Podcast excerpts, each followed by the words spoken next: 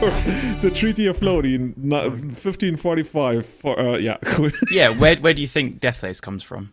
Oh no, it all makes so, so much fun. We were just talking about how Magic basically started in 1455, where the Treaty of Lodi had Francesco Sforza form a triple alliance between the Duchy of Milan, the Republic of Florence, and the Kingdom of Naples. And yeah, Callum, you, you you're pretty sure, right? This is this Yeah, is where absolutely. the origins of Magic can be You traced took the back words to. right out of my mouth. Like you're definitely not reading reading off Wikipedia. We just know Uh, this kind of stuff. yeah, just I, I just happen to know that on the, on April 9th, right? That's what they call Mm-hmm. it. Guys, this is this is amazing. By the way, I just came back from my car mechanic, like the new car mechanic, and the old one actually tried to rip me off. The old one charged no suggested that I pay 800 euros for the replacement of my ABS system in my car, and we were like, yeah, mm, hashtag second opinion. And the other guy I went to just today, he literally he flipped open the trunk, uh, not the trunk, the, the front of the car, and it didn't take him 30 seconds to fix the problem. And he was like, yeah, yeah, this is just like a te- technical term, whatever. And he literally like 30 seconds he fixed it, like he didn't even charge me.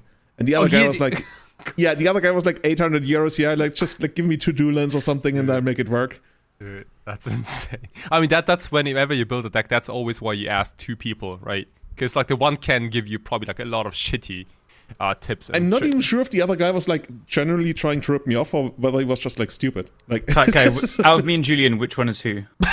Dude, like you'd be the guy who definitely rips me off. So Yeah, that's fair. That's fair. I mean, there's a lot of people in Magic who will probably like tell you like every time, and I don't even want to call any anyone out specifically, but I just saw Yeah. this like the other week on Discord where people were like, okay, so oh, our matchup against this and this is like really good. I'm, I'm like, "It's- are you sure? yeah, Especially like in Legacy, like which match- matchups are there really that are like really good? Like I think people have like such varying standards to what those terms mean. Like when I say really good, I, I feel like 60-40, like 65 or 35 is insanely good. oh yeah, dude. Sixty is very high for me. Yeah, yeah. And then there's like people who mean like, oh no, no, like I, I've never lost to this match, this Yeah. matchup. Like, oh yeah, you played it like what twice? Yeah, sure. Ag- Against Right. like I your mean- stupid eight-year-old brother who can't even like hold the cards properly. Yeah, yeah. I guess I mean, that's that, a that's a, that's a environment. pr- dude. That's a problem, right? Because like everyone, whenever they talk about their own deck, like their deck doesn't have any bad matchups. That that's a problem. So you have like a room of like 400 players plus, and they all have a deck that ha- only has good matchups. And I'm like, well, that, I mean, that, that, that, that that's really cool and all. Like, and, and, and you are probably pretty decent at selling your deck to me, but And then they got pretty unlucky in the main tournament they're prepping for. oh, Yeah, dude, Yeah. yeah. Imagine if you play in the tournament where everybody's favored and you go one six. Like, can you imagine how bad you must be? But jokes aside, the beauty of this stuff is like you can get like crazy high win rates with decks that aren't being teched for. Uh, not to shit talk the deck too much, but with Painter, when I was working on it like loads, I think I beat uh, D&T like 20 matches in a row. And then they started putting an Emrakul in their sideboard, and I started to lose tons. So, and then it was just like a lot closer, basically. So It's so rude. I know, very, very rude. So, I mean, it's just fair play to them. Like, it's good innovation. So, if you're winning a matchup tons, if they then realize that it's a really bad matchup, then they can tech for it and stuff, and you're already teched. If you're, Yeah, I also think, especially for example, that, that that specific tap or tech of Emrakul, I think that works a lot better in decks that have like either a combo mechanic to it or like some kind of quick lock. I think it works worse for for control decks because games naturally go very long, so they either might even draw it or like give us enough time to, to set up our way around Emrakul. yeah, I agree. Yeah. But like for example, like red white initiative, when they have Emrakul, I, I just want to throw my deck against the wall because that's sometimes the combo is, is the fastest way that you you have, and everything Yeah, else wouldn't work. You need a way to like D&T is a deck that can actually beat Painter's fair plan. Yeah. Well, because they just have so much removal. So again, it just stops them getting punked out by a fast combo. So yeah. But anyway, that was just like a kind of anecdote of where it can come up, be like, oh yeah, I have a hundred percent win rate over twenty matches, and then it actually is not realistic because they they have ways to fight back. Well, you know, like I don't understand why they put Emrakul in the deck. Like it, they could also also uh, play Kozilek instead, because that has like a way higher chance to get wild in. You know. I mean, yeah, but also I've seen like someone cast show and tell, and then a screenshot with D and T with Emrakul in their hand. Oh my goodness, dude. Simon. So- Yeah, honestly, I think it's between Emrakul and um, um, Gaea's Blessing because Blessing can actually be cast. But every time like you cast Blessing, you feel so bad because you know that like your guard is down now. Like Oh, dude, that's- knows that's there's no the second thing. Blessing. Dude, you never cast that card. Like even if you draw it, you just like, dude. Whenever I play a green deck, which doesn't come up very often, but sometimes, and like I draw that Gaea's blessing, dude, I better keep my mouth shut. But the thing is, it's also graveyard hate, right? Yeah, ki- kind kind of, kind of, right? Which, which you know can do something against Painter at times, especially if you like activate uh, Engineer, then you can actually get like a two for one. Yeah, but Uh-huh. I, I, see- I know what you're saying. Like you don't randomly Yeah. like do it because then the opponent is like, okay, Yeah. yeah, and you see, and this is where you get them with the second blessing. this is the next level. Yeah. Would- so, hello and welcome everybody to Everyday Eternal number 145, your favorite, most deceptively named bi-weekly legacy podcast. If you want to support the running of the show directly, you can support us on patreon.com slash everyday eternal. By the way, guys, we never introduce ourselves, so if we ever get new viewers, they're like, or, or yeah, viewers, I guess listeners, they never know who we are. So my name is Julian Knapp. I'm here with Kaiser Vatari and Callum Smith from Berlin and London. And well, I'm technically in Munich, kinda. Yeah, let's count that. So maybe, maybe we can actually stick to that. Also, something I would love to stick to that I'm also very bad at. So I made like a really big orange box with a black border around it that says, we're going to talk about these three topics. And today we're going to first of all talk about our experience at Four Seasons and the European Legacy Masters in Bologna the other week. We're going to take a look at the results there as well, especially Be- Beanstalk and Besiege the Queen. Did they live up to the hype? Then there's a couple of new cool legacy decks that we want to touch on. Not really new, right? But that, that's, that are creeping back into the format. And then lastly, a very, very quick look at some of the online tournaments that have happened, because especially one of those decks literally caught my eye two minutes before we started the cast. So I just put in a combo, uh, a combo, a screenshot, and we're gonna ch- go over that. So, guys, does it sound cool? that sounds cool, except that you said besiege the queen. I think, like you know, this it- is- dude, dude, how it many is- decklist errors I are gonna know, be made because I of know. that? Literally, everyone says besiege the queen, and it's just it's the wrong card, man. It does almost, it does nearly the same thing though. The thing is, like, same, how yeah. often does the word besiege come up, like ever? I use it all the time. In Yeah, everyday like speak Every day, yeah. to yeah. at work. You're such Oh, a normie. What the Like hell you go you to? Mc- yeah, go to McDonald's and you know, Yeah. I, I besiege that. I beseech the Big Mac. Okay, cool. Guys, so before we talk, uh, jump into all of that, a quick reminder that the new Everyday Eternal website is going to come up, which means we are switching to a different RSS feed. For 90% of you guys, no needs to change anything, but if during the next couple of weeks, maybe in a month from now, you still haven't gotten a new episode, then just check us out on Twitter, twitter.com slash eternalmtg, instagram.com slash eternalmtg, and also the new website, everyday-eternal.com, which is going to go live uh, sometime during this month. Julian's been working on this since he was before he was born, so everyone better enjoy it. Yeah, actually, it's actually true. My parents are working on this. They literally only had me so I can continue the work. They handed It's- over the blueprints. Yeah, it goes back to the Treaty of Tri- Trieste or whatever we talked about. Yeah, 40 yeah. something. Yeah, 1545, and then also like the, the end of the 100 year war in like the EE treaty. Yeah this is this is why we're all here and it's gonna come out and i'm super excited for it. So check us out. If you somehow don't receive new episodes you will probably most likely just get them and yeah also check out the website once it's gonna be live. We're, we're gonna notify you on x right? Not on twitter. Like we are x gamers now. Oh my yeah, god. welcome to the future. cool. Guys very quickly have you guys actually tried lorcana? I just played it the other week. Me personally, no. I I have no interest in it really. I'll be honest. Like, I'm not into Disney or cartoons or any of that kind of stuff. So there's no like in, interest there, and I don't really need another game. So I've kind of happily brushed past it and just ignoring it. what about uk I- I'm I'm like with the other ninety percent of all the listeners. I don't even know what Locarna is. I didn't know until I like I, I looked into the rules. Like basically, my best friend bought the starter decks, and we, like we casually gamed the other day, and it's it's so funny because it feels like a like almost like a carbon copy of Magic, and you removed all the complexities. You can't do like it. Kind of reminds me of uh, like what they did in Hearthstone, even though I never played that. So actually, on this note, so yesterday we had um, London Legacy Monthly, and Francois, who's one of the heads of Axion Now, came to swing by and see how things are going. And he said a lot of the Axion Now, like good Magic players, were talking to him and playing it the other day, and they all thought it's better than Magic. Like mechanically, it plays better. So they they were trying to he was trying to pique my interest in it and see how things going. And they're going to do some like big nationals at some point, I believe. But um, apparently, it's good. I just don't have uh, interest in that kind of stuff. Yeah, it actually I want to say it is good mm, in the sense that the gameplay is very smooth. The rules are super easy to understand, but I feel like it's actually surprisingly deep. Uh, it's it's kind of hard cool. to explain until until you've played it. So I, I would very much recommend like to just like if anybody wants to just play it as a casual game, even though apparently like prices are going crazy.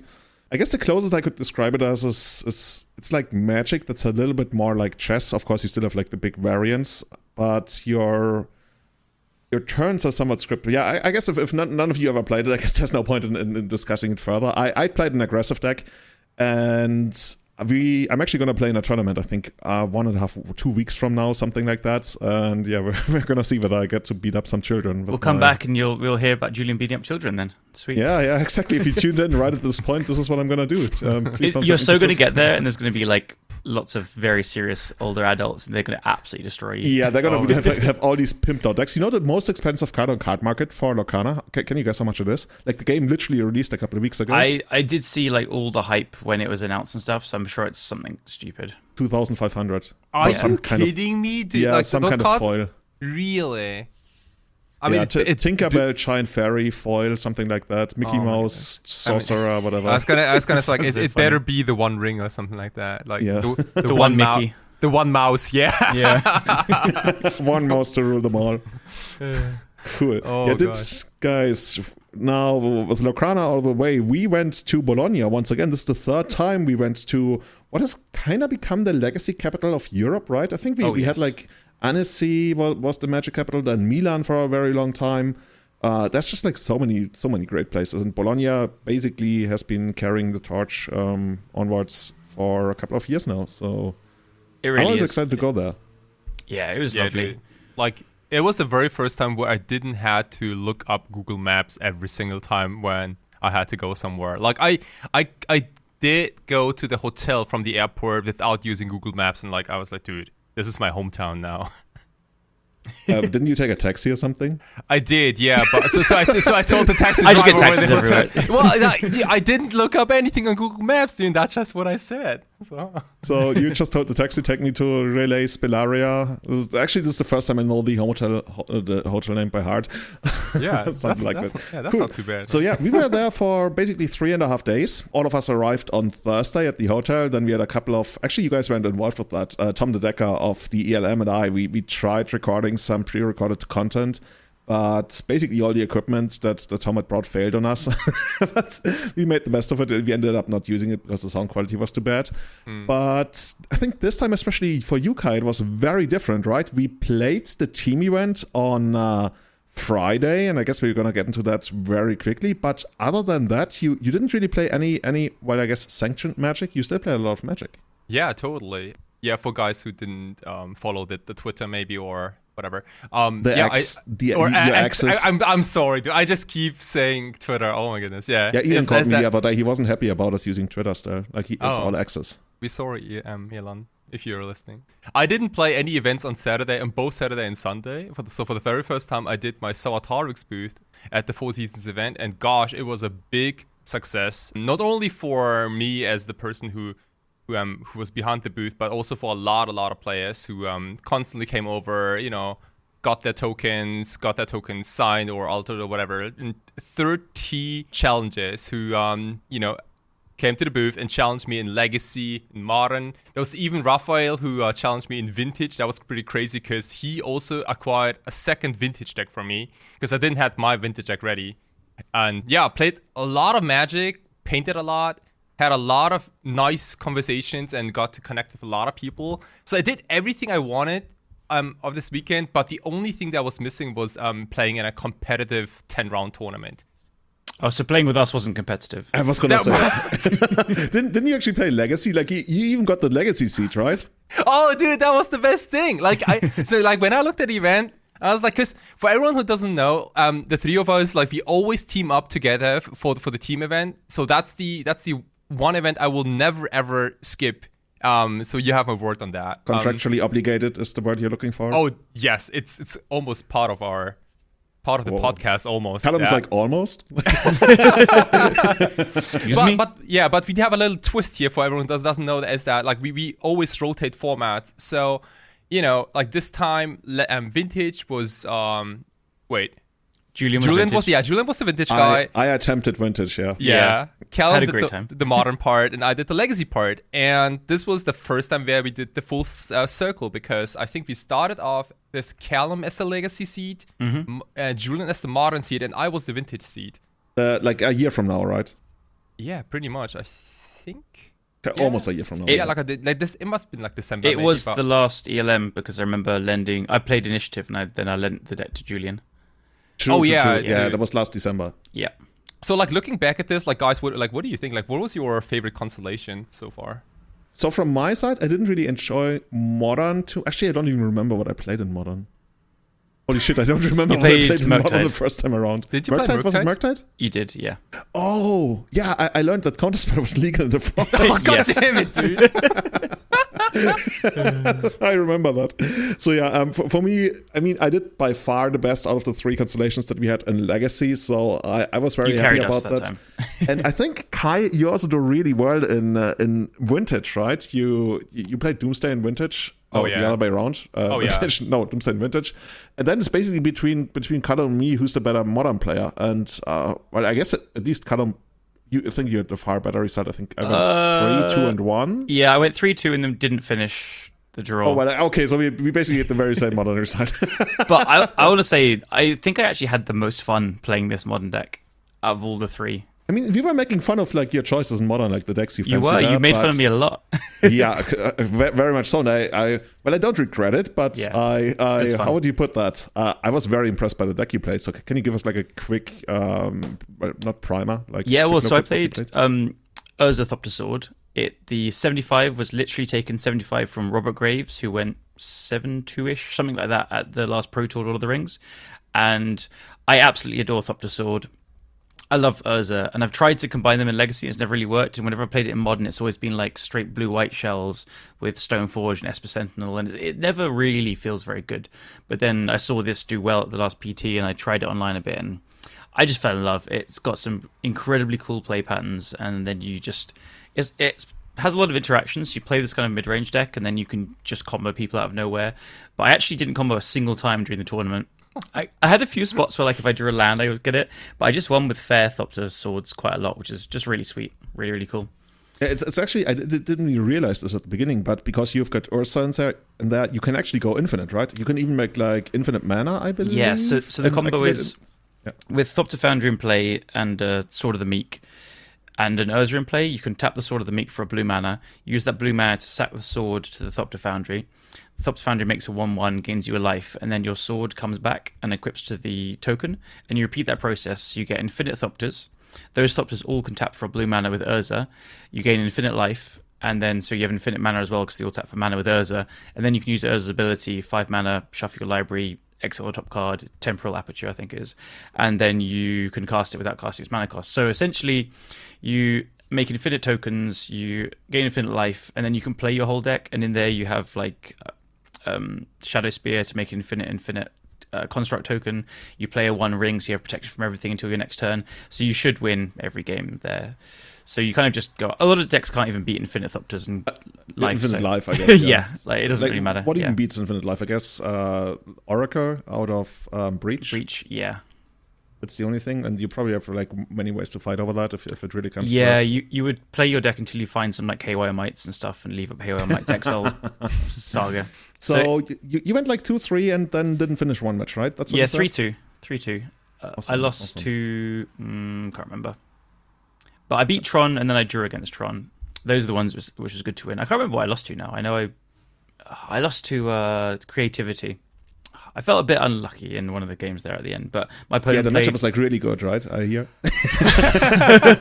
I, I don't really know. I'd, I'd played two leagues with this deck before, but hey, I had a great time. Really, really fun to just like hang out with you guys as well. And the team tournament is always way more like chatty, casual, and fun. Like all the players are always there just to ha- have a good time, and way more relaxed than the main event. So if you ever go to Four Seasons, find some friends and just don't take it too seriously. It's really, really fun.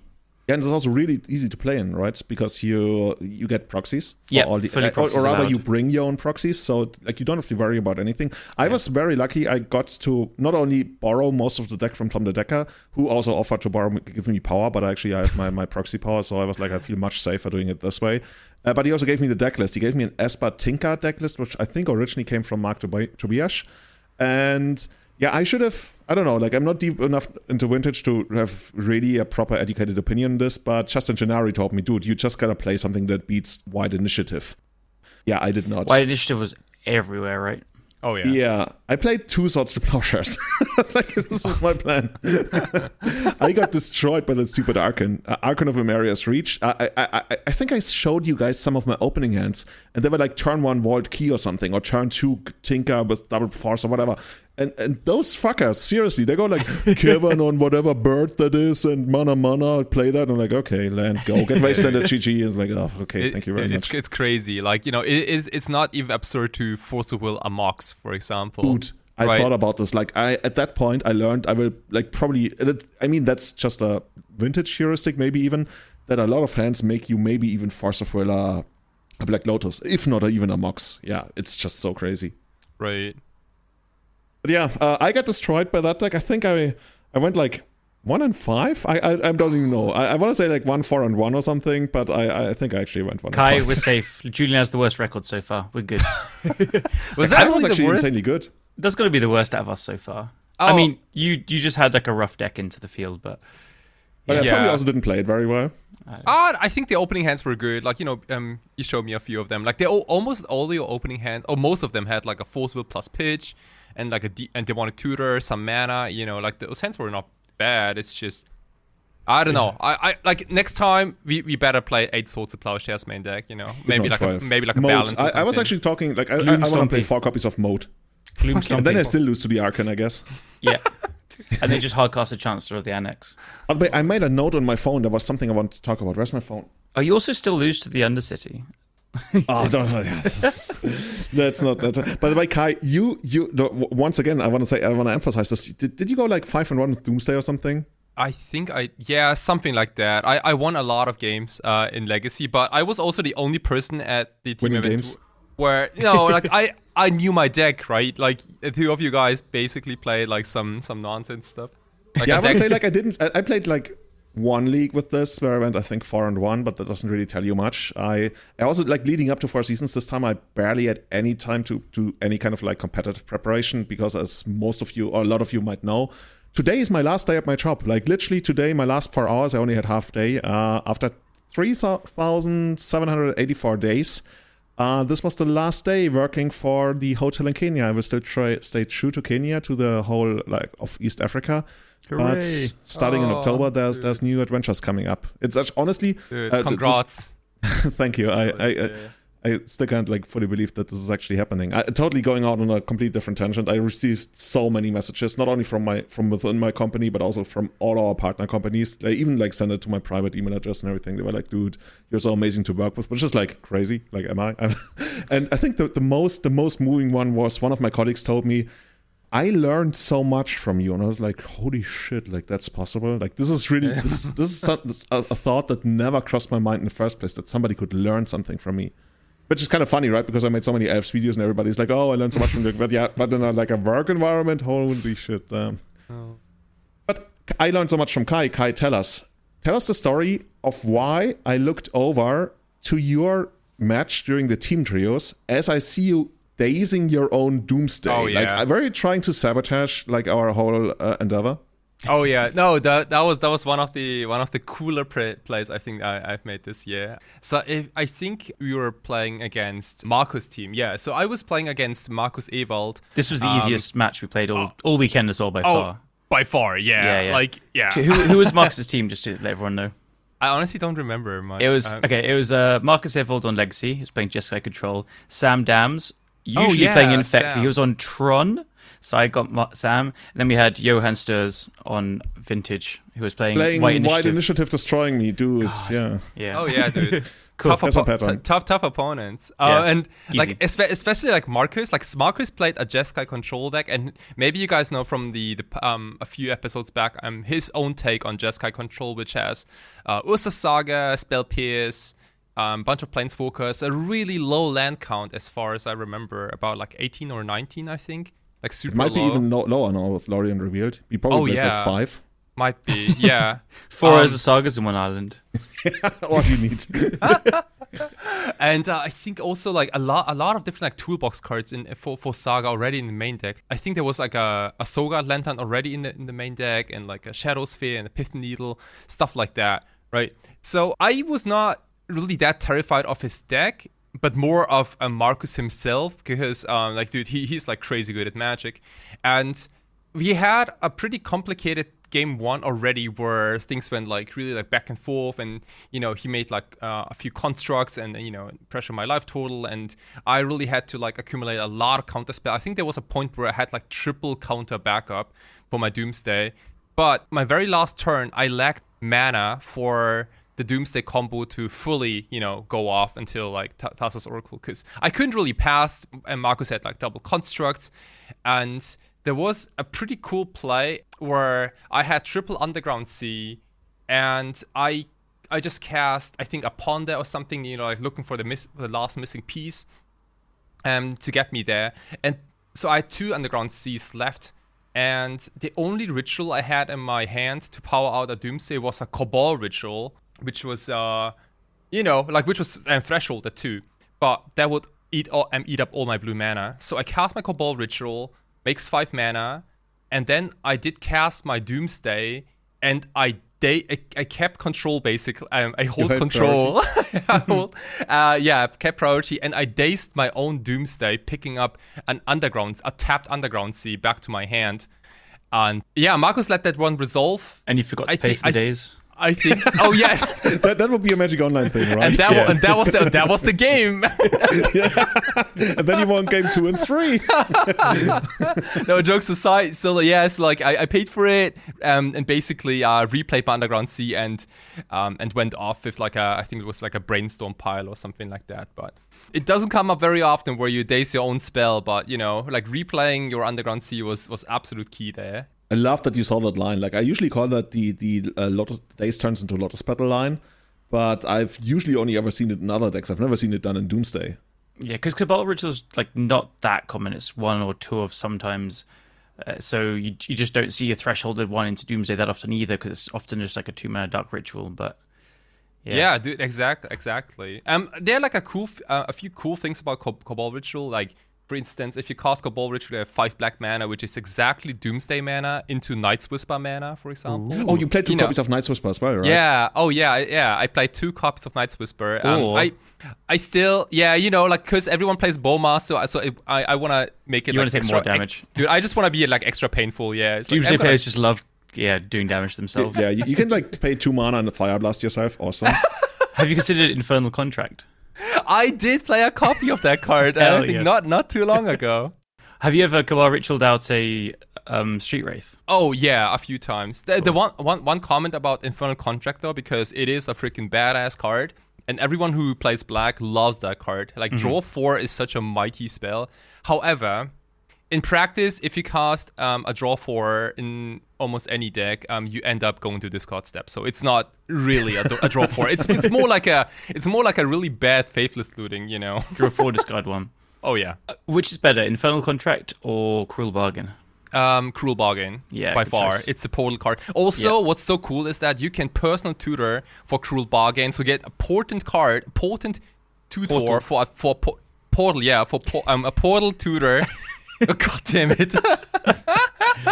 for, for a portal uh, business spell, which I think is like the, one of the coolest things. So you could get Cruel Bargain or Doomsday, but you get Cruel Bargain for sure.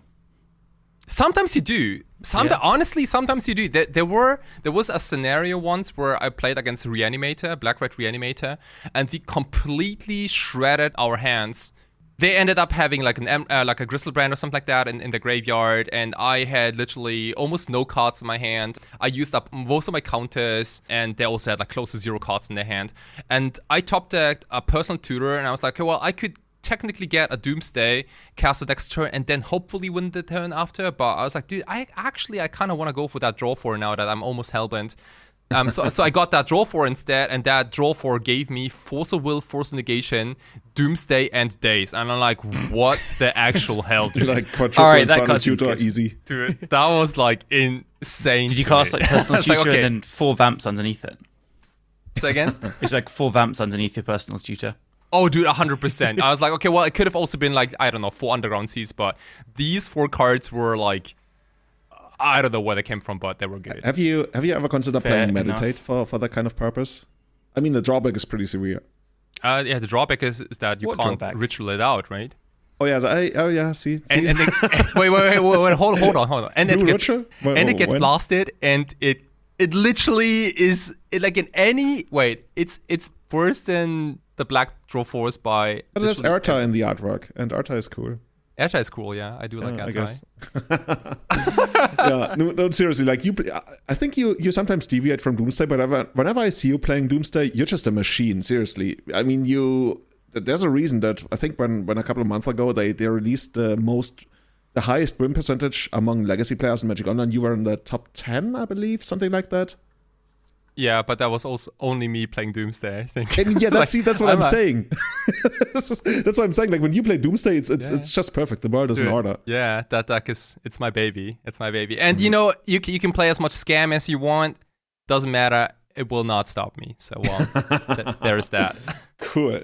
So yeah, as we mentioned for for Saturday and Sunday, you were manning your booth, and I want to say once again, like hanging out at your booth is just one of the gr- greatest, chillest things. I love doing that between rounds, just coming over, seeing what's going down there.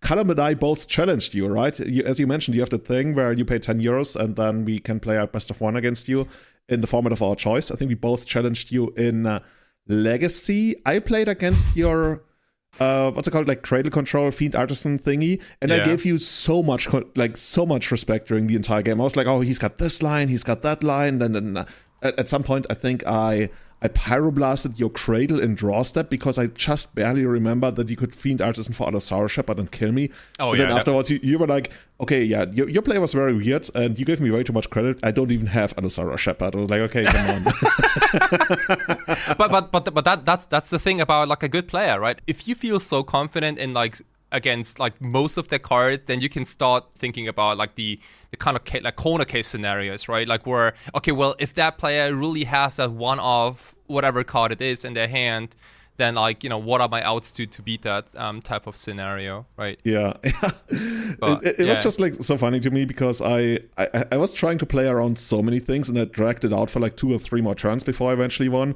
And I felt like yeah, if I had just like what do you call it, Bunga like bunga. maybe Boo Boo Gagat, my my painter deck, I would have just Oh, like outright taken the win. Oh, I mean that. Dude, that's literally that meme, right? Where, where it goes like, you're like you're like right in the No, middle where like around you all kind of You overthink everything, everything. and then, like, yeah, yeah, I guess I what, what do you do if he has everything? Oh, well, yeah, yeah, I, I, I Well, take, I, I, I'd be happy to lose to the, the person who has everything. yeah. Uh, spoiler alert: I, I lost to both my co-hosts um, very quickly. Actually, to Callum very quickly. I don't even remember that game. It was like it was so blazing fast. Uh, it was actually pretty unreal. You cast so many cantrips and just never found a Doomsday. oh shit! Yeah, there were. Ki- it was early in the morning. You were my first I was the opponent. and- first Kai Sautari booth customer. I took an amazing picture of Callum actually challenging, like hitting that button with the fiercest face in the world. Just, I'm gonna cheer this guy like a new one.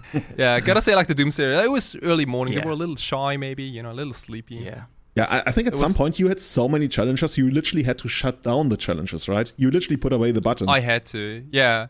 So on, on a quick note, I think um, the most people who challenged me at, at the booth were people who dropped early at the Magic event, be it like Modern or Legacy. Maybe they went like 2 2 drop or 0 3 drop or whatever it is, you know, had to wait for their friends anyway. And um, yeah, so that they, they came to my booth and they had a good time. Honestly, I think even when they lost against me, they were not like salty or anything. They were like super happy that they on the outside. Oh, yeah, well, they're probably like dying inside. You know, it's like, oh my god, I also described Thanks, this Kai, artist, for this like, really nice game.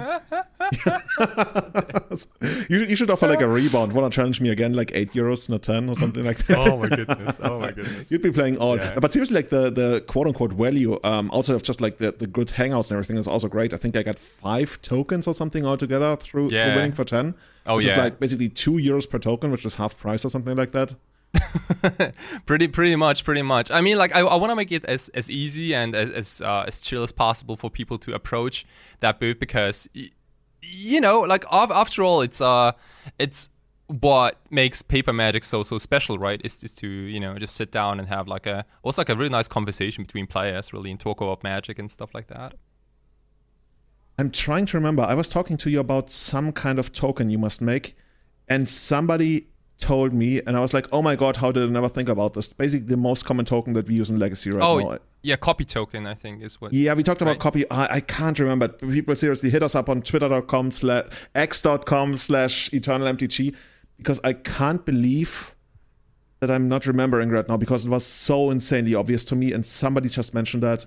And I was like, oh my god, how did I not mention this to Kai? So literally, like in the Discord everywhere, just let us know what is the most common to- token that's going down Legacy right now that Kai doesn't offer yet. Is it a Because I was like, two-two I- with haste and trample? Oh, yeah, that might be. Yes, see, Yeah, the human full- knights, humans, Oh, fourth the- Erlingers. Yeah, Oh my goodness. you need yeah. so many. I mean, if you buy one for everyone. Yeah. Yeah, you have to have. If you don't have the tokens, you can't use it. So Oh, totally. I mean, this kind of like transition very nicely in, into the whole like four seasons um, tournament like decks and things. But yeah, I did not think that Four Lingus would pi- like would pick up so much in like popularity. I pitched it to you Uh, guys. I said it's a control finisher, and you're like, ah, I don't Whoa, know. whoa, I'm whoa! not I will take credit for that. Didn't I bring actually that, that one up? No, you said you said you don't see it. What? okay, okay. See, okay. yeah, Actually, I think you were right. I think I was talking about it in like Red White Initiative, and I wasn't sure about Control. Yeah, I think you're right. Yeah. yeah, because like it, it, it's probably not even crazy to say that there are more Fourth Lingus in Legacy than the One Ring. I th- yeah, Right? definitely.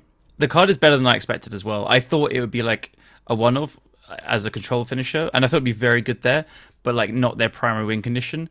We we do see it one of quite often. Like um, Niv Shmuli had one in his deck, and it's like the perfect finisher. But two is the most common, and we've seen some pure Jeskai play three or four as well. Like I just didn't. I underrated the just pure fireball mode. Like it's it's such a crazy card. It's so so so good. It's Yeah, in a way, it's like double fireball, right? Uh, You you get get two Yeah. damage out of every mana you spend beyond the the second one. It's Yeah, Yeah. yeah, yeah. It's just also so hard to interact with. Obviously, Hydroblast is is a good answer, but Pyroblast is almost always dealt with threats, and the non-pyroblastable threats are just stuff like the Wandering Emperor or whatever that you can deal with in other ways. Forth Eorlingas, like it, you just have to stop it on the stack and not being pyroblasted. I think this is the first time Hydroblast has ever been better than Pyroblast. it might actually be seriously. It is. It is. It definitely mm-hmm. is. It's also so hard to, to, to do something about. it. You mentioned that. I was playing in the well, I was playing Legacy main event. Really, nothing very noteworthy. I had like a I think two, three drop or something. Like probably one of my worst first seasons I've ever played. Like results wise, but overall loved it.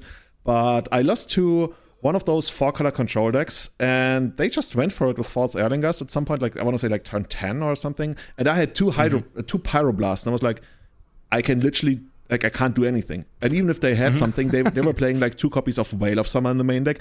I got completely out tacked, outplayed in, in that regard, especially when I was playing against those four color decks. I think we still like we don't get destroyed by them, but I, I really have to rethink my approach. Uh, by the way, I was playing Painter. I really have to rethink my approach to to that matchup. I've already done it. a I completely agree.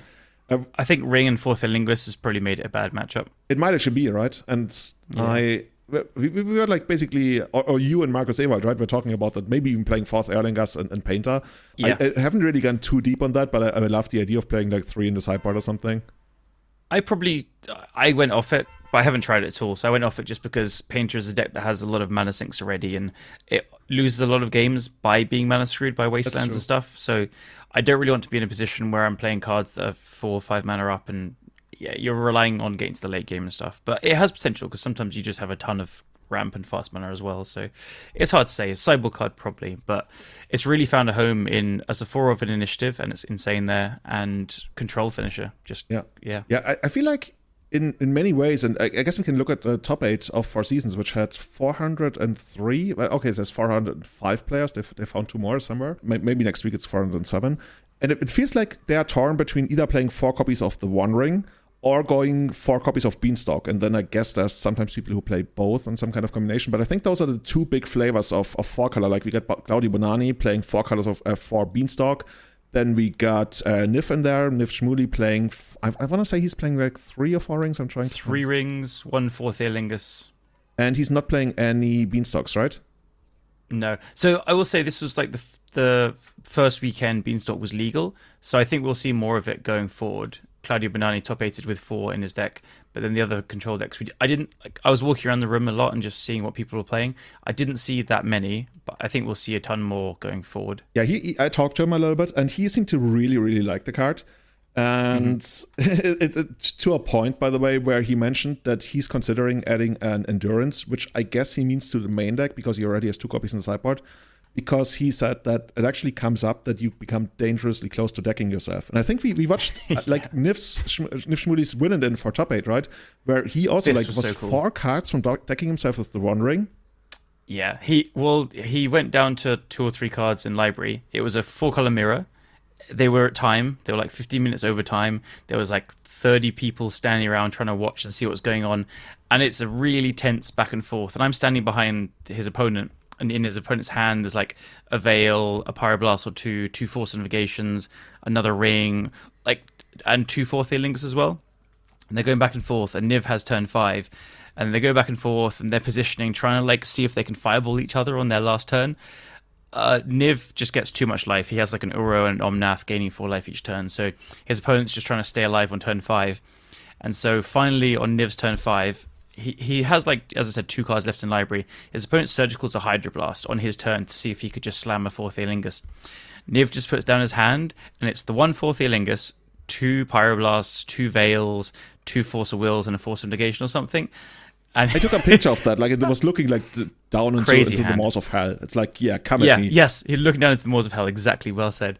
And then his opponent just looks at his hand, looks at Niv's hand, and then after two minutes of thinking, concedes, which I thought was saves him the trouble of going through the back and forth, which is I thought quite nice to save everyone time in the tournament. You know but- what I was wondering? I thought like the surgical was he was trying to like thin out the library even more because he was like he spent a lot of time looking at the graveyard. And I, I thought he was trying to determine Yeah. what was in the library. So if he could like snag two cards from the library and maybe he could deck him or something. But yeah, he, I think in the end it was just like taking a look at the hand basically. I saw I saw Stefan Schultz do that at a GP years ago. He was playing Lantern and a win in he yeah, he surgical something to deck someone out.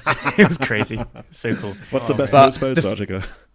the fi- the final thing for this match. So everyone was like, "Oh my god, that was crazy!" Blah blah. And then sign the match match, match slip. Niv wins 1-0 in games. Turn five, first game. No, it was it it actually was the second game. At least I, I asked him about it later on. I think I also initially misunderstood him. He won 1-0, but they didn't write down the Oh, second game as a, as a draw, so it was basically 1-0-1.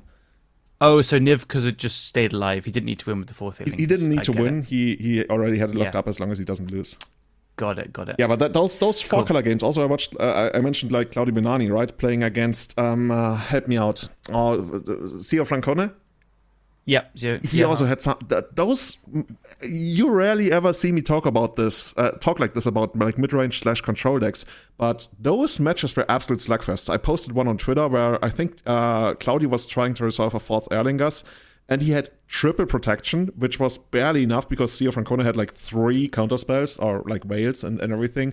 And yeah, Claudio just barely got there. Like, imagine you're sitting there with two counter spell, with three counter spells in in Gio Francone's hand, and you feel like pretty good about it, and then you still get overcome. It's like what these decks are doing right now. This is completely. It's not battle cruiser Yeah. magic because like you're still rather low to the ground except for Forth Eorlingas, but it's it's insanely powerful. pretty close. Yeah, like that really reminds me of like the old days where like in the in the uh, Jeskai countertop miracle mirrors where like you know you had crazy counter wars over like a Jace Mind Sculptor for example. And then you, then you get like counter top counter top and you just win. yeah. I mean, Yeah, most of the most of the time, right? 'Cause I'm but replace the the um, Veil of Summers with Fluster Storms. I think that was like you know looking through this list though, there's also Jacques Samon played uh, five color control with Bowmasters, and there's three Forth Eorlingas in this deck, and four Delighted Halfling, and then Uros, and four rings. So Halfling into ring makes it uncounterable, and uh, this is Battle Cruiser. Yeah, this were of four euros as well. Yeah, you're you're right. Wow, yeah, this is just Halfling into uncountable Uros and rings, and the Halfling helps pump up bigger fourths. And then the seven forces main deck, four force of will, three force of negation. So it's just like slam your battle cruiser, force their battle cruiser, and then slam another battle cruiser. this is the kind of deck that then- really should struggle very hard against Doomsday, right? yeah. Uh, they they did They yes. do, like yeah. like during the whole weekend, I think I yeah I beat all control decks with. Um, Oh my god, look at this. Sorry, in Jack's sideboard, two Hydroblasts, zero Pyroblasts in his deck playing red. Yeah, you you called Oh, it right. Blue Blast is the new Red yeah, Blast. without realizing. I mean, Yeah. Red Blast has Yeah. basically turned into Veil of Summer, kind of. yeah, yeah, yeah. True. Dude, Veil is so good. I guess they're like yeah, there are only like this many slots you, you can dedicate to or cards like like Claudio Veil of just has Summer or two Blasts, right? Pyroblasts. Niv has three. Yeah, it's it's low. Yeah. Um, did you see the seventh place deck list? Uh, I do now. Oh, that's Sakashima the Imposter. yeah. I was wondering. There, there were like two cards. I wasn't like really quite sure about where to zoom in. Sakashima the Imposter, which is like the t- uh, two colorless, two blue legendary creature, human rogue, three one. And as it comes into play, you can make it a copy of a non-legendary creature, if I remember correctly, right? I can't comes into remember. play I'll as a copy of that creature, except its name is still Sakashima the Imposter. So I guess you can actually copy legends. Yeah, and for four mana, you can bounce it back to your hand. Yeah, because it copies Garuda and doesn't die, right? Yeah, or yeah, is yeah that another something one? like that. Garuda players are like, "Shut up, you idiot!" Didn't we all play this deck at some point? Uh, a little bit, but for like yeah. a week. This is this is a cool deck though. Very it's, cool. it's like a Yor. It's a Yorion. What is this? It's like Yuri and Esper- Espervile, but not like Espervile, like JTL, Jeff Lynn. Like this is just different. Like it's got Stone Forges and True Names and Meddling Mages and Plague Engineer. It does have recruiters, but I- I don't know if there's a Soul Herder. Probably I don't know. There's a yeah, Baron. uh, yeah, yeah. There's nothing like that. But, there's a reality um, chip to get with your Stone Forges. There also like in this list, what I like so much about this deck um, is that there are a lot of hate bears already in the main deck, like Meddling Mage, but also like La- I think two copies of Lavinia, which is not really that common. yeah, I think Lavinia's in, in Legacy pretty because good now. Yeah, people I've have been playing a lot, a lot. more Lavinias, I noticed. Yeah, Do, do you know why? Like, I saw Gaddock Teeg, of course, that makes a lot of sense. Lavinia, I guess, also makes sense. Like it like stops Forth Eorlingas, as far as I remember. I guess. Does, does it though? Actually, I'm not even sure. No, it doesn't. not really. Yeah. No, it doesn't. Like it just takes two Yeah. off the mana, right? if you know, uh, type it in the comments, please. There's also Ur- Ertai Resurrected. And do you guys know what that card does? I do now, but I Oh, looked this it up. card's sweet. Yeah, it's like two blue and blacks, four mana, and it's like a three something, three two maybe Three two. with flash. And when it ETBs, you can either destroy a creature or counter a spell, or maybe activate an ability, and the controller of whatever you destroy or counter draws a card. Yeah, it's, it's basically, I think Void Slime is, is that kind of effect, right? Actually, let me look that up. Void Slime is just yeah, counter a spell or activate or triggered ability. Yeah, yeah, yeah, exactly. And then you, you Yeah. get the cantrip on top of that. And the other option really, is really really cool card. destroy another target creature. Oh, yeah, or Planeswalker controls the card. Yeah, it's basically the same. You're Yeah. right. And it Yeah. has Flash. Okay. Yeah, and bounce it with Legendary, yeah. Really cool. There's four Karakas in this deck. Yeah, there we go. Dude, seriously, like this deck would completely like this deck might outplay you so hard with, with like all the stuff that you don't see coming because I mean Vespervile is already like hard to grasp because like who expects the reality chip out of Stoneforge? Like okay, get your shit in, whatever. Like Kaldra Compleat, I don't care. Like no, no, I'm gonna get this card advantage engine. Like oh my god. Is Yeah, there? There's a Jide reality chip, Kaldra Compleat, and Batterskull. A lot of. Yeah, I guess it makes sense with Yorion and and like all those. But you're right. The hate bears are serious as well. So two Lavinia, two Meddling Mage, two Hull Breacher, Opposition Agent, Plague Engineer. K- Kai, can your deck actually can Doomsday beat Meddling yeah. Mage on Doomsday, or, or rather like turn one, uh, game one Meddling Mage on uh, Oracle? yeah, I mean, they hopefully they better play a Swamp so my um, Street Wraiths can you know just You've walk done over that them. before, right? I've seen that. yeah, so the answer is no. the answer is technically no. Practically no. Yeah, yeah. Uh, what like what what uh, what I think is like the cutest thing about this deck list in particular is that you can like recruiter of the guard for a true name nemesis, which I think is like so cute. Is that your definition of cute? Like, which kind of animals do you find cute? Like, like I don't know, Oh, white like, sharks please- or something.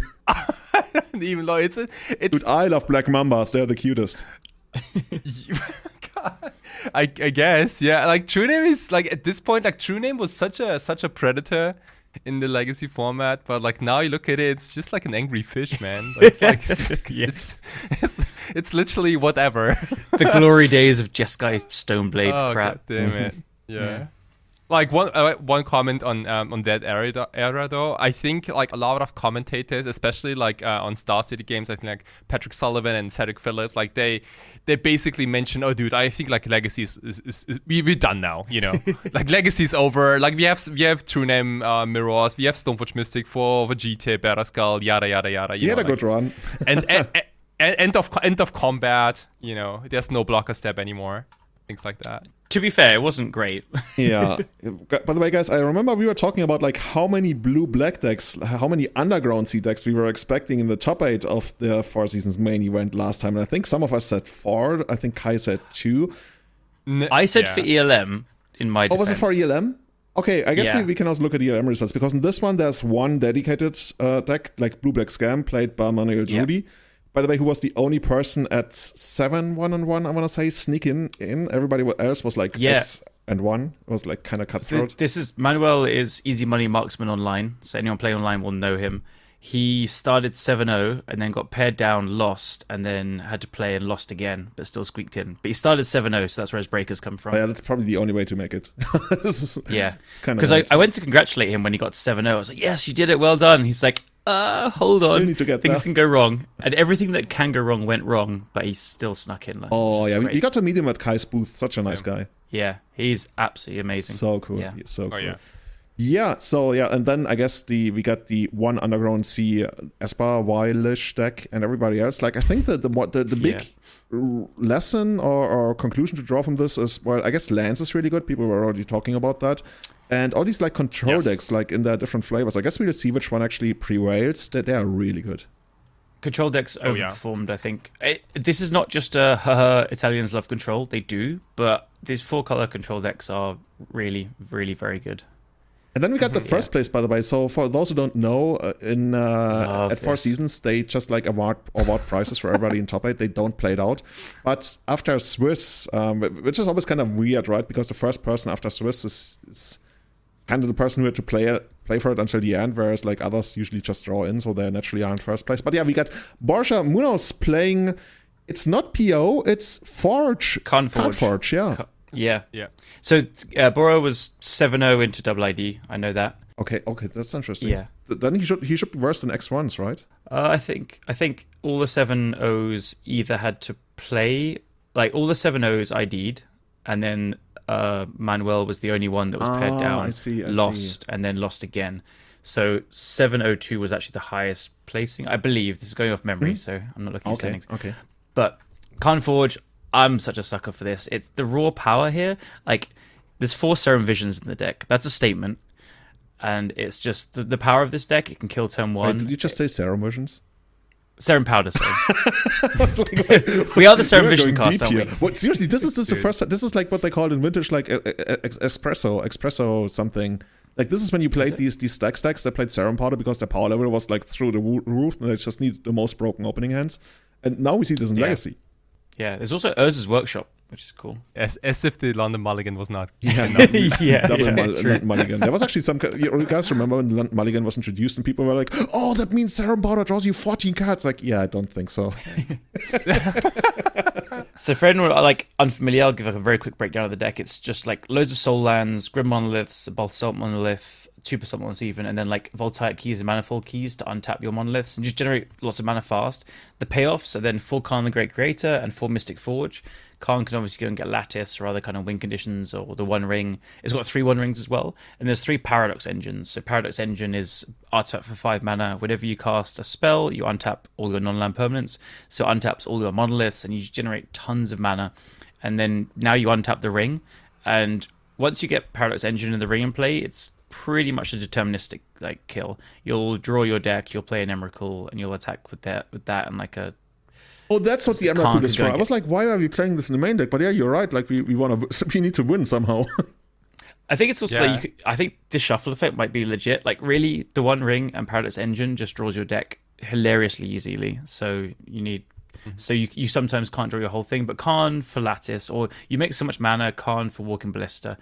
There is also as a sagas will become huge. So I think it's just a bit of redundancy, and there might, and it's just like probably doesn't have it doesn't have any interaction apart from a couple of Warping Wails and spatial contortion in the sideboard, so probably kind of weak to a painter. So having this wing condition, which you can quite realistically cast with so much mana in this deck, Aw, ah, just main deck damn. for painter as well, as if Karns and like turn two kills wasn't enough. But yeah, Yeah, that's pr- that's pretty awesome. yeah, Like, but I, at looking at this deck list, this deck is crazy called the Collector Ouphe or Null Rod. yeah.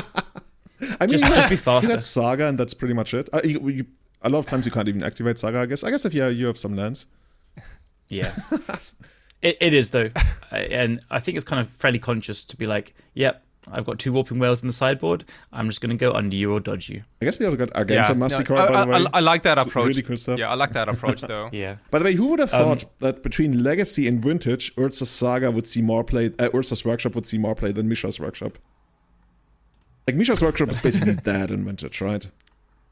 Uh, I don't, I don't know about that, Really? but I thought it um, was like completely yeah. dead ever since Uh, the initiative became a thing. See, see, see well, how much do I know about vintage? I haven't won I five. don't. Well, you you haven't put a very high bar because as a workshop, this is the first time I've seen it in Legacy. That's true. That's true. So, but it's cool to see. Um, other decks in the top eight that we've seen, there's a lands deck, sphere lands, so four Mendex spheres. Yannick and then, Nellerman, like the, yeah.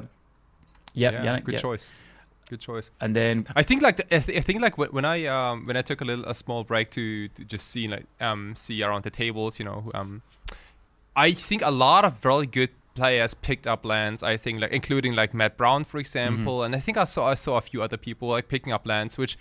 You know, like in paper, you don't really see that deck very often because of Tabernacle, but like, holy smokes, that deck crushes uh, Scam yeah, like like crazy. And I don't know about the matchup against Control. I gotta be honest with you. Like it, it I feel like I, controls. yeah, it depends if control can get its mana like out, if that makes sense. uh huh. So the, the Yeah, games yeah. are probably really swingy either way. Like if control gets its mana going and a ring going, probably just steamrolls from there. But if Ma- lands can get a quick wasteland lock, then control feels helpless.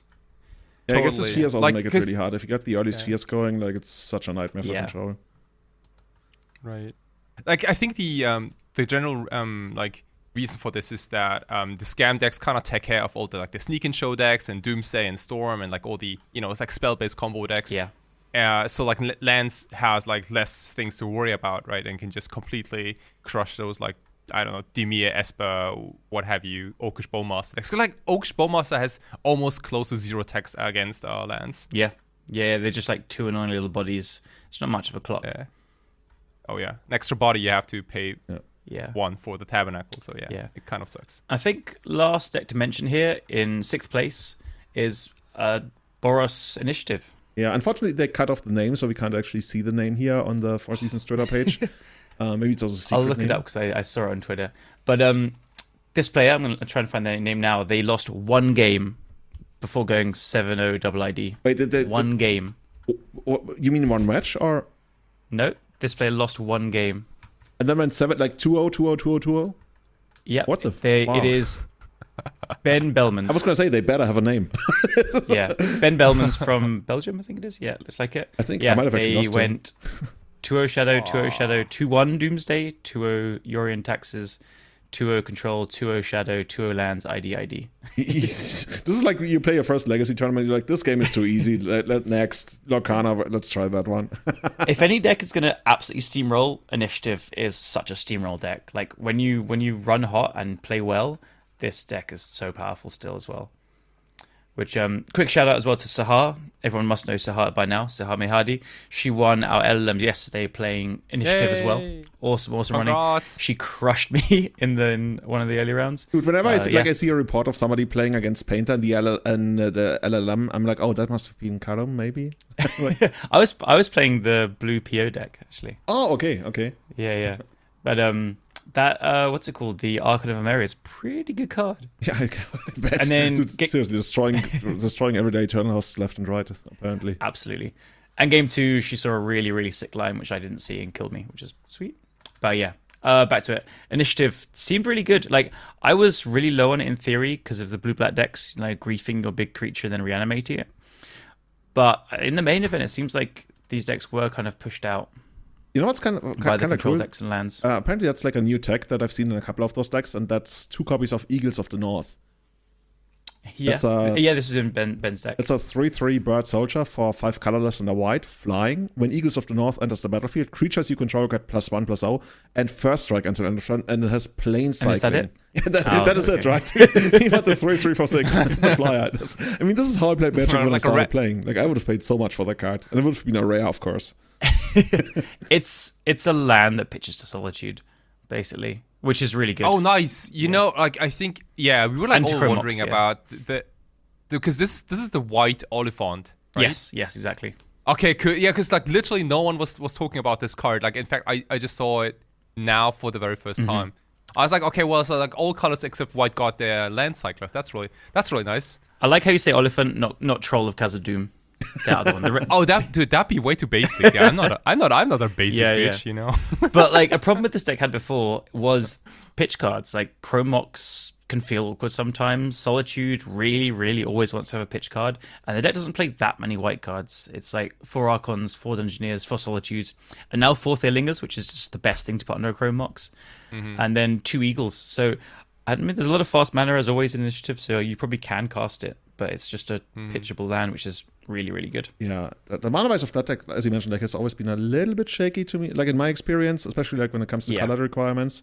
And now all of a It sudden, is. like we can even like Cavern of Souls this into into a proper land and then do something. I, I, I like that. I like that deck quite a Yeah, bit. Yeah, Cavern on Eagle, Bird, whatever it is.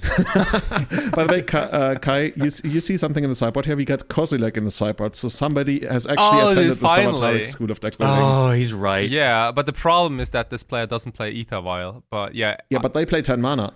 other than that, yeah. So Good yeah.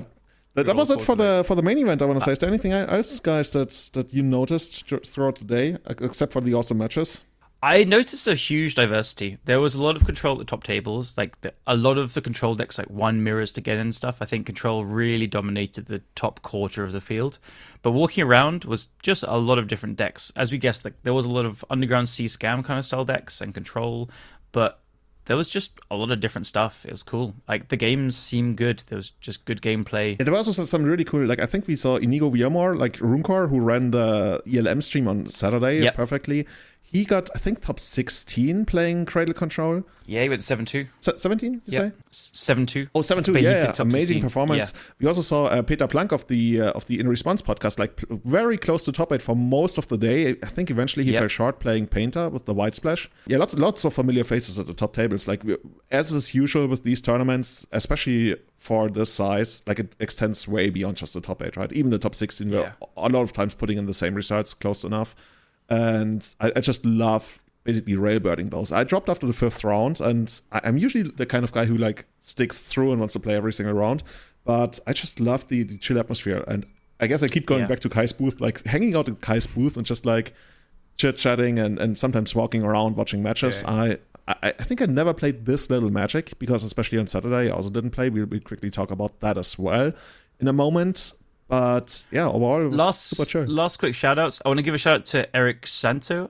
I think that's not quite how you pronounce it. He made top 16 with Breakfast, Turbo Breakfast. He has top 8 ELM uh, the last two times, or maybe it was just on camera against the Black Red deck. Maybe I'm getting confused. But I know he top 8 the first ELM and then top 16 here, and he's just usually doing very well with Breakfast. So he lost a win into Claudio, which came down to like the wire as well. So watch out for this guy. He's really good. Oh, he played that, that see. Turbo Breakfast version, right? That we see now. Turbo Breakfast with like three Pacts of Negations. Yeah. Yeah, yeah, three Pact of Negations, and I think they also play like three copies of Step Through, so they can really sidestep the graveyard Yeah. and stuff. Yeah, it was. Um, yeah, we we commentated round six with him. That was it. And last shout out to Marcus Evold, who top sixteen with High Tide.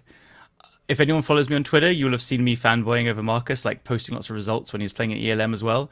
But he went five two in ELM and seven two in the main event with breakfast uh, with High Tide. Sorry, his his new build, which is so elegant, it's just like loads of Mind's Desires, and you you exile your whole deck with Mind's Desires and win with Jace Wielder Mysteries. And that's literally the only win condition, right? Yep. Actually, the only only win condition. If it gets discarded, you can shuffle it back in with time spirals. If it gets discarded and exiled, well, then you can't win. but that's it. It's it's so beautiful. When you watch the deck, I almost want to play it. Nice. Oh yeah, I played a league when I got home. It was awesome. I went one four, but I obviously played it really. but I, I definitely like was playing really fast and loose, and I like when you win, it's so fun to play. I'll definitely pick it up again. It was me playing like a complete donkey, but it's so fun to play. Okay, yeah. How about the ELM? Yeah, the ELM, we you heard about it a lot from us, right, over the last couple of weeks.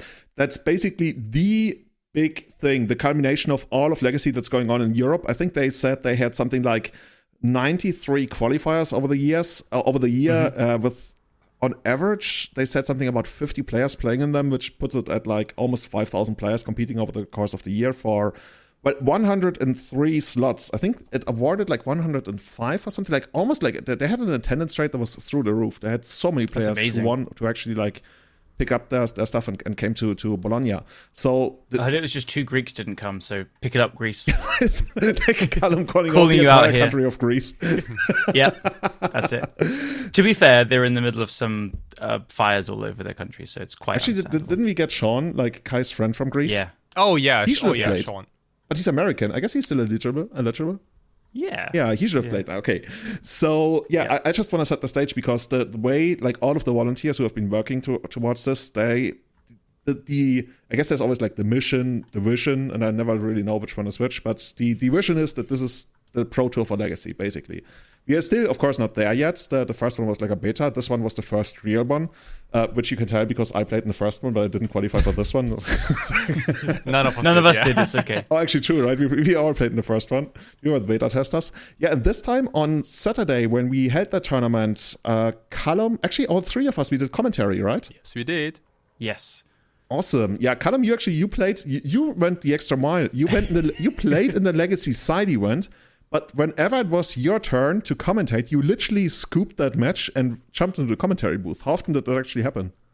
Only once, but there was a couple of times where I went to play play someone and be like, right, if we don't finish this match in half an hour, I need to concede and go. So And then your opponent was like, "Let me think. Oh, Mulligan. Mm. Oh, let me pile shuffle no. again." But I don't know. I was like super down after the teams. I was like really content. It was such a nice chill day, and then we went out. Every night was just like great food and drinks, and I was really content to be just hanging out all day Saturday, talking with friends, winding up Kaya's booth, and just like, seeing what people are playing and watching the ELM basically. But then after a few hours of watching people play, I was like, mm, I want to do that. It looks really fun. So. First of all, I think I forgot which rounds, how many we were commentating. so I was like, okay, Uh, I I, think sh- we did I the just need to skip one. second and the sixth, second and and then I did the finals with Kai, and the semifinals with Luke, I believe. Yeah, because I think I got confused whether I was doing semifinals or not. Either way, I forgot about round six as well. I knew I needed to do round two. so, whatever. I, I was happy to do it. So I went and played. And round one, I got paired into Marcus, who was busy playing on camera at the ELM. So he forgot to not sign up. So I got to buy round one. So, so we're talking about the Legacy side event right now. Yes, yeah, yeah. Anyway, then like I had to like, concede round three to go and do the round two ELM commentary, which was fine. Uh, I spoke to the judges; they're like, "Yeah, we won't drop you, but go and it's fine." And then I got to play the rest, so it was really fun to play. Uh, as always, really good vibes. And then yeah, we do commentary round six as well. Really fun to do the commentary. Yeah, dude, I love doing that. Also, like, I, always, I always feel like you're saving my ass because all of a sudden, like, when there's new stuff coming up, like some really deep stuff, you're like, oh yeah, this guy on Twitter. I'm like, oh, good. I'm so, thank you so much for coming. Yeah, because, like, we got to see the black red shadow aggro deck. That was one. That one was amazing. That one was so Yeah. close to actually making top eight. Uh, let me find. Where is it? Red Black Scam Aggro. Andre Mateos. I was like pretty sure he would make top eight, Nice. but I guess the tiebreakers didn't break his way or something. Uh, but Mm-hmm. that deck was something very fresh and like something I hadn't seen before. There's also like a lot more other great decks here outside of the top eight. But let's actually look at the top eight because Mm-hmm. in first place we got the mono black Beseech deck by František Yuda and dude i took go, so Yuda. many notes like i wanted to be a proper commentator i literally took so many notes on all the players i also asked them the stupidest questions like which animals they could beat in a fight and if they were a vegetable which vegetable they were. And then i mixed them up completely like i, I yeah, anyway. Like so in, the, Oh in the oh my final interview i kept asking František like how he would beat a panda bear. And like props to him he didn't like he wasn't weirded out. He was just like talking about how he would beat a panda bear. And then later i looked at my notes and actually said that he wanted to beat a goat not a panda bear but he would just played along with it. Like okay but yeah, he's playing the mono black Beseech deck and i think Cal- callum you talked about that right when we talked about that card that you see the home for it in exactly this kind of deck Yeah. Um, we kind of said that the card has tons of potential, and we'll see it in a lot of places. But I we thought that it would probably fade off slowly. But if it's the best anywhere, it's probably going to be this kind of mono black helm deck. And I have to say, this deck is so well built because I've played this deck a few times, and the problem always was drawing like two helms or two ley lines or uh, too many four drops of like not the right four drops and stuff like that. And then here, I never thought of this until seeing the deck list. Obviously, it's just got one helm, one Khan, one one gains. Sheoldred, one ill-gotten gains. So got these like all these clunky four drops who are just you know sometimes Khan you don't want it against Delver or the Sheoldred you want it against Delver but not against a deck that's trying to kill you with the Lions Like Diamond Wade you want the Khan, and then you just draw, draw the wrong side of your deck. But now with the Beseechers you can go and kill people or you can go and get a ley line if you have the, the helm already. So it the deck is just leaner. It doesn't die to kind of wasteland Daze as much. And you know, you're still playing Dauthi Voidwalkers, Orcish Bowmasters, a couple of opposition agents, so you've got a good mid range plan as well, and you've got uh Urza Sagas as well. So this deck kind of like plays broken cards in Dark Ritual and Chrome Mox in a way, and then it attacks from multiple different angles. It can totally beat you with damage. It can beat you with you know the combo, or it can like beseech for Khan and like bridge you and stuff. It has sideboard Chalice of the Voids as well, and it's gone for main deck Thoughtseizes. That's saying what he thinks of Chalice of the Void in the meta at the moment. Didn't he actually So like commentate in one of those yeah. matches where it literally won on turn one, basically with ill-gotten gains because it had that Leyline of the Void out? Yeah, it was turn two. It was against Marcus on stream, and Oh, that was game went- three oh, against him, right? Oh, it was game three, and he went. He opened with Leyline and played turn two ill-gotten Oh, gains. That's disgusting. oh, that, Which, for anyone that doesn't understand the interaction, so ill-gotten gains is it's four mana. uh, all players discard their hands. Then each player puts three cards from his or her graveyard into his or her hand. When you have a Leyline of the Void in play, your opponent has no graveyard to recur- return cards from, so it just makes them discard their whole hand. So I I also I was thinking about this. Why would you have that instead of just like going for ham to kill them? I mean, it's obvious, right? I I mean, it's obvious to me now. Initially, I was wondering. It's just like one less mana than ham, and against a lot of decks, this will still win you the game. Oh yeah, hundred Yeah. percent. But Yeah, I I, like so. again the Ill-gotten Ill-gotten Gains is like one of those spells you want to cast like ASAP, and it gets like super super bad and like in mid or post um long games, Yeah, right? yeah. n- n- nobody ever cast like value ill-gotten gains except for Iggy Pop. Yo, guess, dude, yeah, that was like kind that was standard. like a, like Past in Flames Mm. before Past in Flames. It was, it's not bad, and n- now we have Paradise Lost, so you know. but you know what? I keep seeing like you have more and more one-offs because you ha- get like a tutor effect. This deck is not overpowered because of um Beseech the the mirror. I want to say because like at this point, almost all non-blue decks in Legacy do have access to like demonic tutor-ish cards, right? Like be it Green Sun Zenith in, in green decks or crop rotation or natural order. Even like painter decks have the Goblin Engineer or like what I guess And Saga. Saga. yeah, even. Saga or like white decks can go like um what's it called? Recruiter of the Guard. So but like Beseech the Beseech the Mirror is is basically the, the black finally a black green sun zenith if if yeah, so to speak, right? And Mm-hmm. that kind that's kind of that's kind of like a, a, a beauty to to legacy decks in general that like the, the blue decks don't really have to play those demonic tutor-ish uh, cards because they have brainstorm and ponder and like those cards They have to do like the manual hard work. they have to find them the cards the fair way. I mean, brainstorm at this point it's almost like triple demonic tutor, and you just put like two bad cards back. So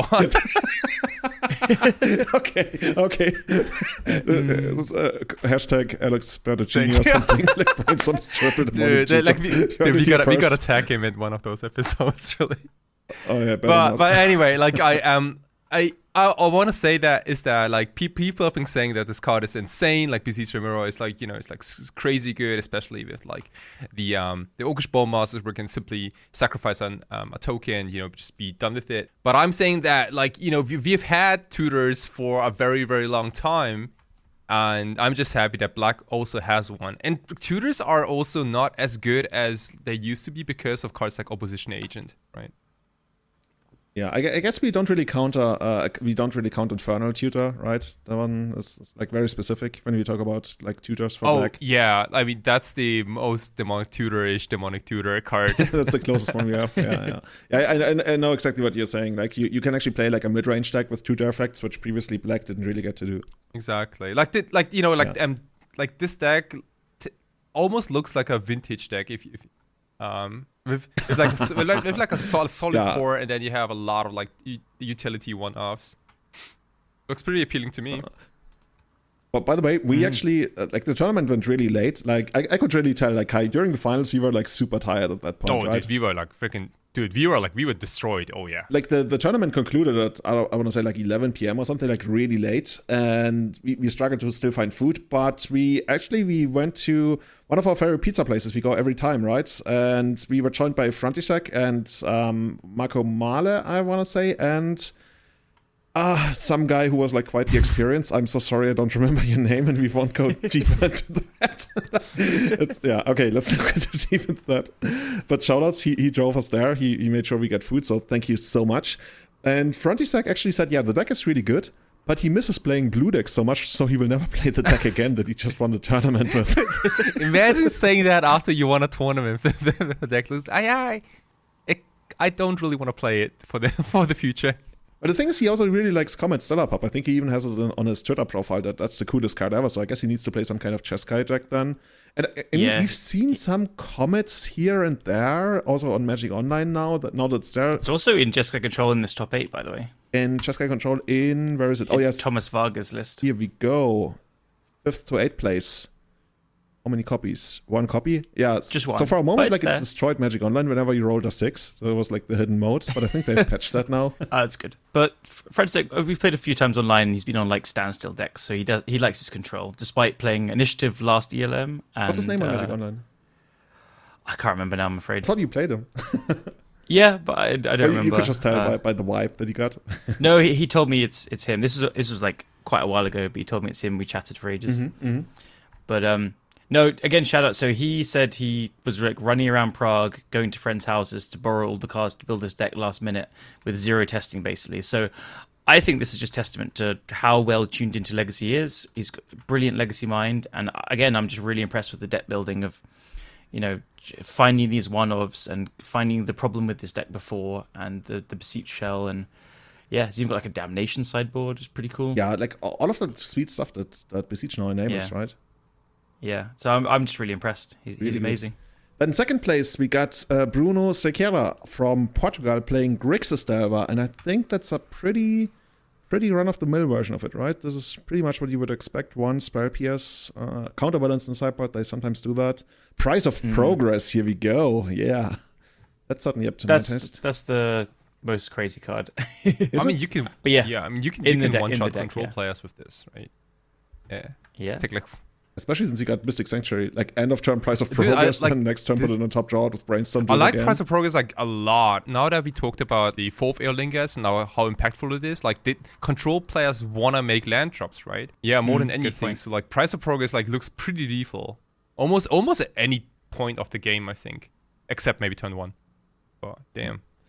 Then looking at the other decks, we got third uh, third slash fourth place. Uh, one of the biggest European legacy legends, Angelo Cardai, playing his four color ring deck with two copies of Veil of Summer in the main deck. Dude, I hate that so much. I played against him a couple of times on Magic Online before the tournament, and those two whales in the main deck. ah, I hate it. I hate it. But what can you do? This, just stop naming blue. yeah, I, it didn't even name blue. He literally like it, it also says like just. Cu- Prevent your spells from being countered. He, I didn't even need to name like yeah, Uh, yeah, yeah, I you know what. I mean, right? yeah, yeah, yeah. This is a good tech piece for anti-scam stuff, basically. Oh, that's so insane. Vale was is very well positioned now, so expect a lot of them. He had also he had the most insane quarterfinals against Sebastian Bender, playing uh, great cradle control. I think their quarterfinals. I literally want to say it took 90 minutes. I'm pretty sure it took one and a half hours. They went to sudden death, right? They went to sudden death, and yeah, you, you're laughing now, Oh, but uh, Oh, usually They like when, you, yeah. when you have like a 90 minute limit, you feel like yeah, it, it's not gonna go to sudden death. Yeah, oh, they God did. damn it. Yeah. yeah, it was long. What can you do? What can you do? They had, they had some ama- also like I loved by the way that this deck is playing one Quirion Ranger again. There's just like so much utility in, in those cradle control decks for Quirion Ranger, and I, I always felt like if, if there's one card, oh, see here we go. I was going to say if there's one card I want to add to the main deck, yeah, this is literally what Sebastian did. He he goes to 61 cards. Here we go, one Quirion range. nice, just noticed that. nice. Uh, then we got da- Dario Moreno, Blue Black Scam in the top eight. Three copies of Sauron's Ransom. I think three is a little bit Very uh, cool. more uncommon. I like. I, I love Sauron's Ransom. I still think it's underplayed and underutilized. it's it's really good. I gotta say, I watched Dario play a lot, and I was just so impressed by how incredibly tight he plays. I, I was really blown away, and I, every time I saw him playing, I was like, I'm just going to go and watch. So, yeah, he just did everything right. And that's exactly what you don't want to do when you play against these like wasteland Daze decks. You just like, please just make a little mistake. He is incredibly scary to face. I think so. I wonder how many people Yeah, he actually got with Stifle. There's two copies of Stifle in there. Yeah. Uh, probably everyone. Like I would not be on my radar at all. Like against it, this. it's especially good in a deck that, like this where you have an additional synergy, right? Because like you can probably stifle your griefs, like the the evoke, evoke for example, things like that. Yeah, okay. like I think like like is yeah, like but also like like, like from looking back at back in the day when um you had those dreadnought decks, right? Like the, you could use stifle as a wasteland stifle kind of thing, but you can also use it proactively to you know push your threats a little bit. Or like or like one of my probably Mm-hmm. like all time favorites is like Geist of Saint Traft where you get a token, and at, at end of turn, it triggers, and you stifle on, that, and you, come on. dude, you, you get yeah, you keep that angel forever. It's so good. Oh, that's the beauty. That's the beauty of it. Yeah, you know what you can also do? You can stifle the storm on uh, um, uh, Mind's Desire. yeah, you could do Yeah. that, but Well, well, you could, you would. sure, very yeah, much if you're would. uh, if you're a Loving it. showstopper, then yeah. One card in the sideboard that was very impressive while watching the games um, was Palantir of Orthanc, mm-hmm. another new card from Lord of the Rings. It's kind of like a little bit of better of like one-sided Howling Mine. It's three mana, um, then a lot of words. it's a legendary artifact. It's essentially scry two and then draw a card at the end of your turn. It does some other stuff where it gives your opponent the choice to mill cards and it gets counters every turn and they take damage based on the CMC of the cards milled. But that kills them so fast that they just have to give you the card pretty fast. A lot of times when I play against the deck, it's like I usually take the damage once, maximum twice, because beyond that, it's just like, especially with there's the scry Yeah. involved, it's, you really can't take the damage. But like, this deck is playing like Murktides and Trolls and Force of Wills and Lorien Revealed. It's got a very high CMC but low curve in the deck. Mm-hmm. So In a way, it's it's kind of like the the successor to Card of Cunning, but it can't be mm-hmm. pyroblasted, and. Yeah, that's just absolutely. like so good. Awesome. yeah, Then we got, we already talked about Sebastian in uh, fifth place. Sixth place, we got Bartosz Krida playing Grixis Delver. Well, uh, one on Holy Heat. Other than that, well, Dark Blast on the side, but okay, I guess we can do that. yeah, it's cool. One minor. This is another MTGO killer. This is I Am Venom. Another anyone that plays Magical Nine will run into him quite a lot there. Oh, minor misstep. I was like, oh, wait, what, what is this minor? No. Mental. Metal misstep. Yeah, yeah, here we go. yeah, yeah. Cool. Congrats, congrats. And then we got two more Jeskai control decks Thomas Varga and Johan Stur. And I. Oh, Stur is actually playing two copies of Minor Misstep in the main deck. Yeah, I guess we talked about how, how that deck can actually do that. He's also playing a copy of Day's Undoing. And yeah, and Far Narset, as you, as you would expect, I guess. I'm amazed these two top eighted. Huge testament to their skill. like, I just look at these decks and I don't understand how. I think the four color control soupy mid range piles are incredibly strong, as I said, but just got control, like, you know, they're just really good. These players. yeah, I guess it's, it's. Uh, I mean, he's got two copies of Triumph of St. Catherine. I, I want to see that card in action so badly because everybody's always talking about Yeah. it, and I literally, I don't think I've ever played against that card ever, like anywhere. I've played with it a bit and it was okay. It was only okay. Yeah, I'm pretty low on the card. Okay, okay. Yeah, no. Both of them have two Forth Eorlingas, as you would expect those. So Oh, you. that is a big, big shot in the arm of power for the deck. By the deck. way, I, I see one thing that can actually give them a little bit of an edge against the four color control decks, and also something that just completely destroyed me when I played against deck deck. Both have main deck blood moons. Oh, nice. Yeah. Oh, they do. See, that's. Oh, Yeah. yeah. I guess that's the same. I was, I was um getting at the the ruination. in the Oh, sideboard. that's really nice. Oh, yeah. okay. I think. I I wonder if these. yeah. I, I guess together. like if you play so many basics, Yeah, they do Yeah, work you- together. It's still I non-basic. think you gotta take your advantage just being like a prismatic Vista deck. You have to, right? Sorry, I, I meant where these players work together. 'cause Oh, they have I very see, I see. lists. Because they both have one main deck blood moon. They both have one sideboard ruination, but they have some differences as well. Yeah, maybe they don't like each other. That's what you meant, right? yeah. cool, cool. Yeah, that was that was it for the European Legacy Masters. Another great event. So many players looking to qualify actually coming here. And yeah, I'm definitely gonna try to qualify for the next one next year and see how big we can make that one. Because you you can already tell, right? There's a lot of ambition to make this even greater every single time. And That was my takeaway. Like while watching, it, I was like, "Damn it, I really want to play." It's so cool to just be playing great players. It's so it's so amazing to get the opportunity to play against such a great uh, field of players. So I'm going to try harder to qualify for next year, definitely. Yeah, I gotta say, I didn't really try too hard, right? Uh, I mean, I'm not saying that as oh, I could have if I tried. No, No, I, I, no. but I, I noticed that there was a lot of effort left on the table, and I, I could have tried harder. And that that's hopefully like the the whole idea that people get out of the ELM, right? This is Yeah. this is where you can earn your name. This is where you make a name for yourself, and this is yeah. In, in the long run, I mean. Of course, it's laughable if I say, "Oh, the Legacy Pro Tour." I mean, we're very far from that, but that's that's really what we're building towards. And just to give you an idea, we almost like I, say we like I'm tangential related to that whole operation, like very minor thing.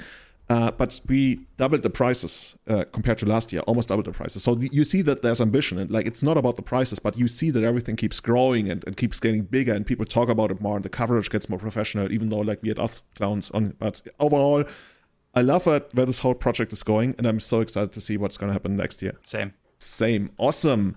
So, guys, that's basically a lot more legacy. I think we'll just like look at that during one of our next episodes because there's like the legacy super qualifier. By the way, shout outs to Mike Mapson of the Depth podcast qualifying for what does it actually qualify for? I guess the Pro Tour. I think so. He, he went into the finals uh, against Kahira Works and both of them qualified. Uh, he- there's actually a fun story I read on Twitter. His dog like sl- slept on his laptop card and somehow that destroyed it. I guess it overheated or something. so between rounds, he literally had to pack up his laptop, go to a different place, like his friend's place, and continue playing the tournament. Oh, dude, that's dedication. That's cool. Holy smokes. Look, if my dog s- stopped me qualifying for the Pro Tour, you just can't be angry at your dog. It would not be my not dog meant anymore. Whoa, Oi. that's that's the Berlin answer to this. so yeah, I guess guys, we're gonna call it a day. So once again, everybody, check us out on everyday-eternal.com. The website is gonna go live. I want to say somewhere in the next one or two weeks. It's not gonna be live uh, right now, but you you will find us on X. God, this is so bad. Seriously, Elon, can, can, can you go? But yeah, we're gonna stay with Twitter.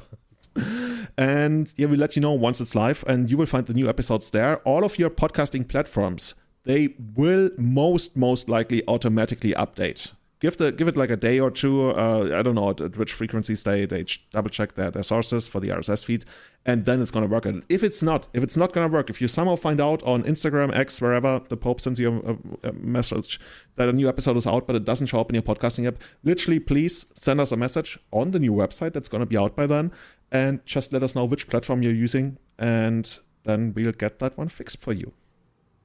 Is that it for today? Uh huh. Mm-hmm. Think so. What are you guys up to for the rest of the evening?